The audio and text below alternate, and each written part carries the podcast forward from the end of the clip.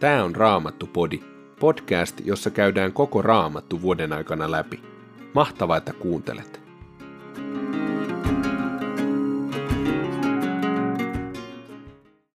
Tänään luemme Jeremian kirjasta luvut 27 ja 28. Sen jälkeen kirjeestä roomalaisille luvun 5 ja lopuksi sananlaskujen kirjasta luvun 20 jakeet 1-12. Jeremian kirja, luku 27. Juudan kuninkaan Joakimin, Joosian pojan hallitusajan alussa tuli Jeremialle tämä Herran sana. Herra sanoi minulle näin. Tee itsellesi ikeitä ja hihnoja ja aseta ies niskaasi. Lähetä niitä sitten Edomin, Moabin, Ammonilaisten, Tyyroksen ja Siidonin kuninkaille niiden lähettiläiden mukana, jotka ovat tulleet Jerusalemin Juudan kuninkaan Sitkian luo. Käski heidän sanoa herroilleen nämä minun sanani. Näin sanoo Herra Sebaot, Israelin Jumala.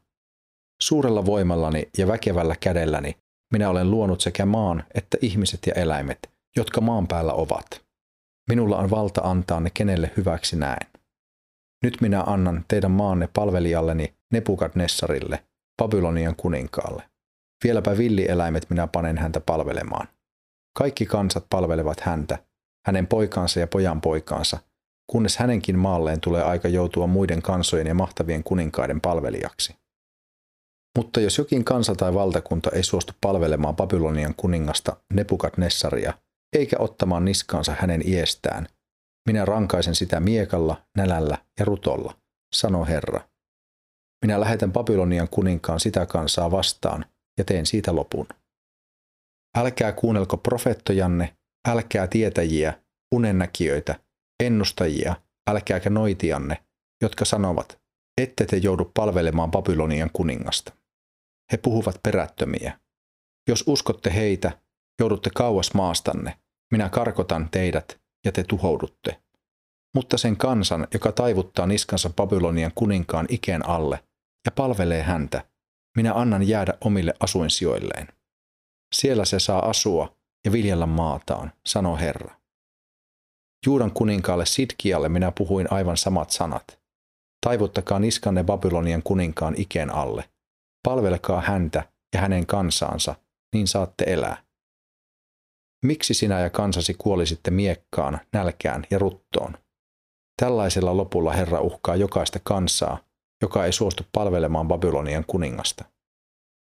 Älkää kuunnelko niitä profeettoja, jotka sanovat, ette te joudu palvelemaan Babylonian kuningasta. He puhuvat perättömiä. Herra sanoo, minä en ole heitä lähettänyt. He valehtelevat, kun sanovat puhuvansa minun nimissäni. Jos uskotte heitä, minä karkotan teidät ja te tuhoudutte. Te itse ja nuo profeetat, jotka teille puhuvat. Papeille ja koko tälle kansalle minä puhuin näin.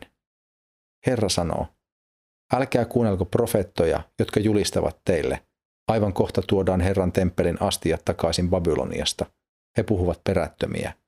Älkää kuunnelko heitä, vaan palvelkaa Babylonian kuningasta, niin saatte elää. Miksi tämän kaupungin pitäisi muuttua raunioiksi? Jos he todella olisivat profeettoja, jotka ovat saaneet sanan Herralta, he rukoilisivat Herraa Sebautia, ettei hän sallisi niidenkin kallisarvoisten esineiden joutua Babyloniaan, jotka vielä ovat jäljellä Herran temppelissä, Juudan kuninkaan palatsissa ja muualla Jerusalemissa. Ovathan tähän kaupunkiin jääneet vielä temppelin pylväät, sen vesiallas, työntöpöydät ja monet muut esineet.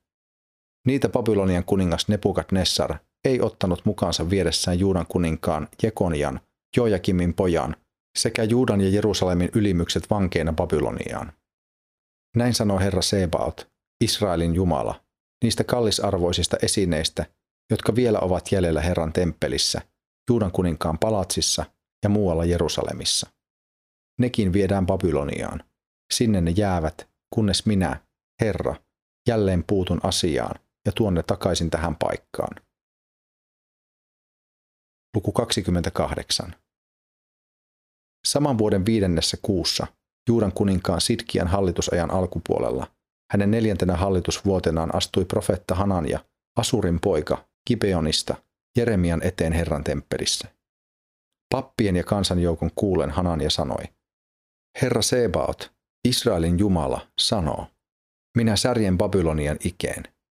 Ennen kuin kaksi vuotta on kulunut, minä tuon tähän paikkaan takaisin kaikki Herran temppelin esineet, jotka Babylonian kuningas Nebukadnessar vei täältä mukanaan Babyloniaan. Myös Juudan kuninkaan Jekonjan, Jojakimin pojan ja kaikki muut Juudan pakkosiirtolaiset, jotka joutuivat Babyloniaan, minä tuon tänne takaisin. Minä särjen Babylonian ikeen, sanoo Herra. Mutta profeetta Jeremia sanoi profeetta Hananjalle pappien ja temppeliin kokoontuneen kansan kuullen. Aamen, kumpa Herra tekisikin niin. Antakoon hän ennustuksesi toteutua ja tuokoonhan Herran temppelin esineet ja kaikki pakkosiirtolaiset Babyloniasta tänne takaisin. Paina kuitenkin mieleesi, mitä minä sinulle nyt sanon kaikkien näiden ihmisten kuullen. Kaikkina aikoina, jo ennen minua ja sinua, profeetat ovat ennustaneet monille kansoille ja suurille valtakunnille sotaa, onnettomuutta ja ruttoa. Jos siis joku profeetta julistaa rauhaa, on syytä katsoa, käykö hänen sanansa toteen. Vasta sitten nähdään, onko hän todella Herran lähettämä profeetta. Silloin Hanania otti ikien Jeremian niskasta ja särki sen. Hanania sanoi koko kansanjoukon kuulen, Herra sanoo, näin minä särjen Babylonian kuninkaan Nebukadnessarin ikeen kaikkien kansojen niskasta, ennen kuin kaksi vuotta on kulunut. Sen kuultuaan Jeremia lähti pois. Jonkin ajan kuluttua siitä, kun Hanania oli särkenyt ikeen Jeremian niskasta, Jeremialle tuli tämä Herran sana. Mene Hananian luo ja sano hänelle, näin sanoo Herra, sinä särjet puisen ikeen, mutta nostat sen tilalle rautaisen. Sillä näin sanoo Herra Sebaat, Israelin Jumala. Minä panen rautaisen ikeen kaikkeen näiden kansojen niskaan. Niiden on palveltava Babylonian kuningasta Nebukadnessaria. Vieläpä villieläimet minä annan hänen valtaansa. Vielä Jeremia sanoi Hananialle, kuule Hanania, Herra ei ole sinua lähettänyt. Sinä olet saanut tämän kansan luottamaan valheeseen. Sen tähden Herra sanoo näin, mene, sinulla ei ole enää osaa eikä arpaa maan päällä. Tänä vuonna sinä kuolet, koska olet puhunut valhetta minun nimissäni. Sen vuoden seitsemännessä kuussa profeetta Hanania kuoli. Kirja roomalaisille, luku 5.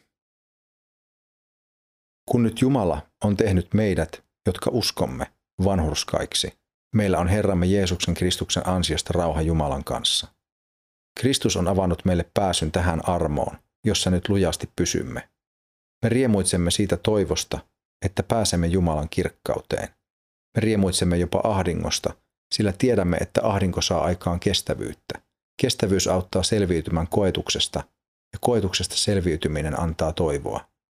Eikä toivo ole turha, sillä Jumala on vuodattanut rakkautensa meidän sydämimme antamalla meille pyhän hengen. Meistä ei ollut itseämme auttamaan, mutta Kristus kuoli jumalattomien puolesta, kun aika koitti. Tuskin kukaan haluaa kuolla edes nuhteettoman ihmisen puolesta. Hyvän ihmisen puolesta joku ehkä on valmis antamaan henkensä. Mutta Jumala osoittaa rakkautensa meitä kohtaan siinä, että Kristus kuoli meidän puolestamme, kun vielä olimme syntisiä. Kun hän nyt on vuodattamalla verensä tehnyt meidät vanhuskaiksi, hän vielä paljon varmemmin pelastaa meidät tulevalta vihalta. Jos kerran Jumalan pojan kuolema sovitti meidät Jumalan kanssa, kun olimme hänen vihollisiaan, paljon varmemmin on Jumalan pojan elämä pelastava meidät nyt, kun sovinto on tehty. Eikä siinä vielä kaikki. Me saamme myös riemuita Jumalasta, kun nyt olemme vastaanottaneet Herramme Jeesuksen Kristuksen valmistaman sovituksen.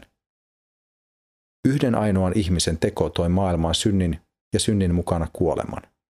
Näin on kuolema saavuttanut kaikki ihmiset, koska kaikki ovat tehneet syntiä. Olihan synti maailmassa ennen lain antamistakin, mutta missä lakia ei ole, siellä ei synneistä pidetä kirjaa. Kuolema kuitenkin hallitsi Aadamista Moosekseen asti kaikkia, myös niitä, jotka eivät Aadamin tavoin syyllistyneet rikkomukseen. Aadam oli esikuva siitä, joka oli tuleva. Rikkomusta ei kuitenkaan voi verrata armoon. Yhden ainoan ihmisen rikkomus on tosin tuottanut kaikille kuoleman, mutta vielä paljon runsaammin ovat Jumalan armo ja hänen lahjansa tulleet yhden ainoan ihmisen, Jeesuksen Kristuksen, ansiosta kaikkien osaksi. Tätä lahjaa ei voi edes verrata yhden ihmisen synnin seurauksiin, sillä yhden ihmisen teon seurauksena oli kadotustuomio, mutta Jumalan armosta kaikkien rikkomusten seuraukseksi tulikin vapauttava tuomio. Yhden ihmisen rikkomus aiheutti sen, että kuolema pääsi hallitsemaan tämän yhden vuoksi. Paljon ennemmin tulevat ne, jotka saavat omakseen vanhurskauden ylenpalttisen armon ja lahjan, elämään ja hallitsemaan yhden ainoan ansiosta, Jeesuksen Kristuksen. Niin kuin siis yhden ainoan rikkomus tuotti kaikille ihmisille kadotustuomion, niin riittää yhden ainoan vanhurskas teko antamaan kaikille ihmisille vanhurskauden ja elämän. Niin kuin yhden ihmisen tottelemattomuus teki kaikista syntisiä, niin yhden kuulijaisuus tekee kaikista vanhurskaita. Laki tuli maailmaan sitä varten, että rikkomus tulisi suuremmaksi. Mutta missä synti on tullut suureksi, siellä on armo tullut ylenpalttiseksi. Niin kuin synti on hallinnut ja vienyt kuolemaan, niin on armo hallitseva ja johtava ikuiseen elämään, koska Herramme Jeesus Kristus on lahjoittanut meille vanhurskauden. Sananlaskujen kirja, luku 20. Viinissä on rehentely, oluessa rettelö. Päihtyneenä hoippuva on älyä vailla. Kuin leijonan ärjyntä on kuninkaan suuttumus. Henkensä vaarantaa, joka hänet vihoittaa. Kunnia sille, joka riitansa sopii. Hullu purkaa vihansa julki. Syksyllä laiska ei kynnä. Elon pellolta hän palaa tyhjin käsin. Kuin syvä vesi on ihmisen sydän, mutta ymmärtäväinen sen luotaa. Moni kuuluttaa omaa rehellisyyttään, mutta mistä löytyy todella luotettava mies? Vanhurskas se, joka nuhteettomasti elää. Onnellisia ovat hänen lapsensakin. Kun kuningas istuu tuomarin istuimellaan, hän pystyy näkemään, mikä on pahaa. Kuka voi sanoa, olen puhdistanut sydämeni, kaikesta synnistä olen vapaa. Kahtalainen paino, kahtalainen mitta, kumpaakin Herra kammoksuu. Teoista näkee, mitä pojasta tulee, onko hänen elämänsä oikea ja puhdas. Korvat kuulemaan ja silmät näkemään, molemmat on Herra luonut.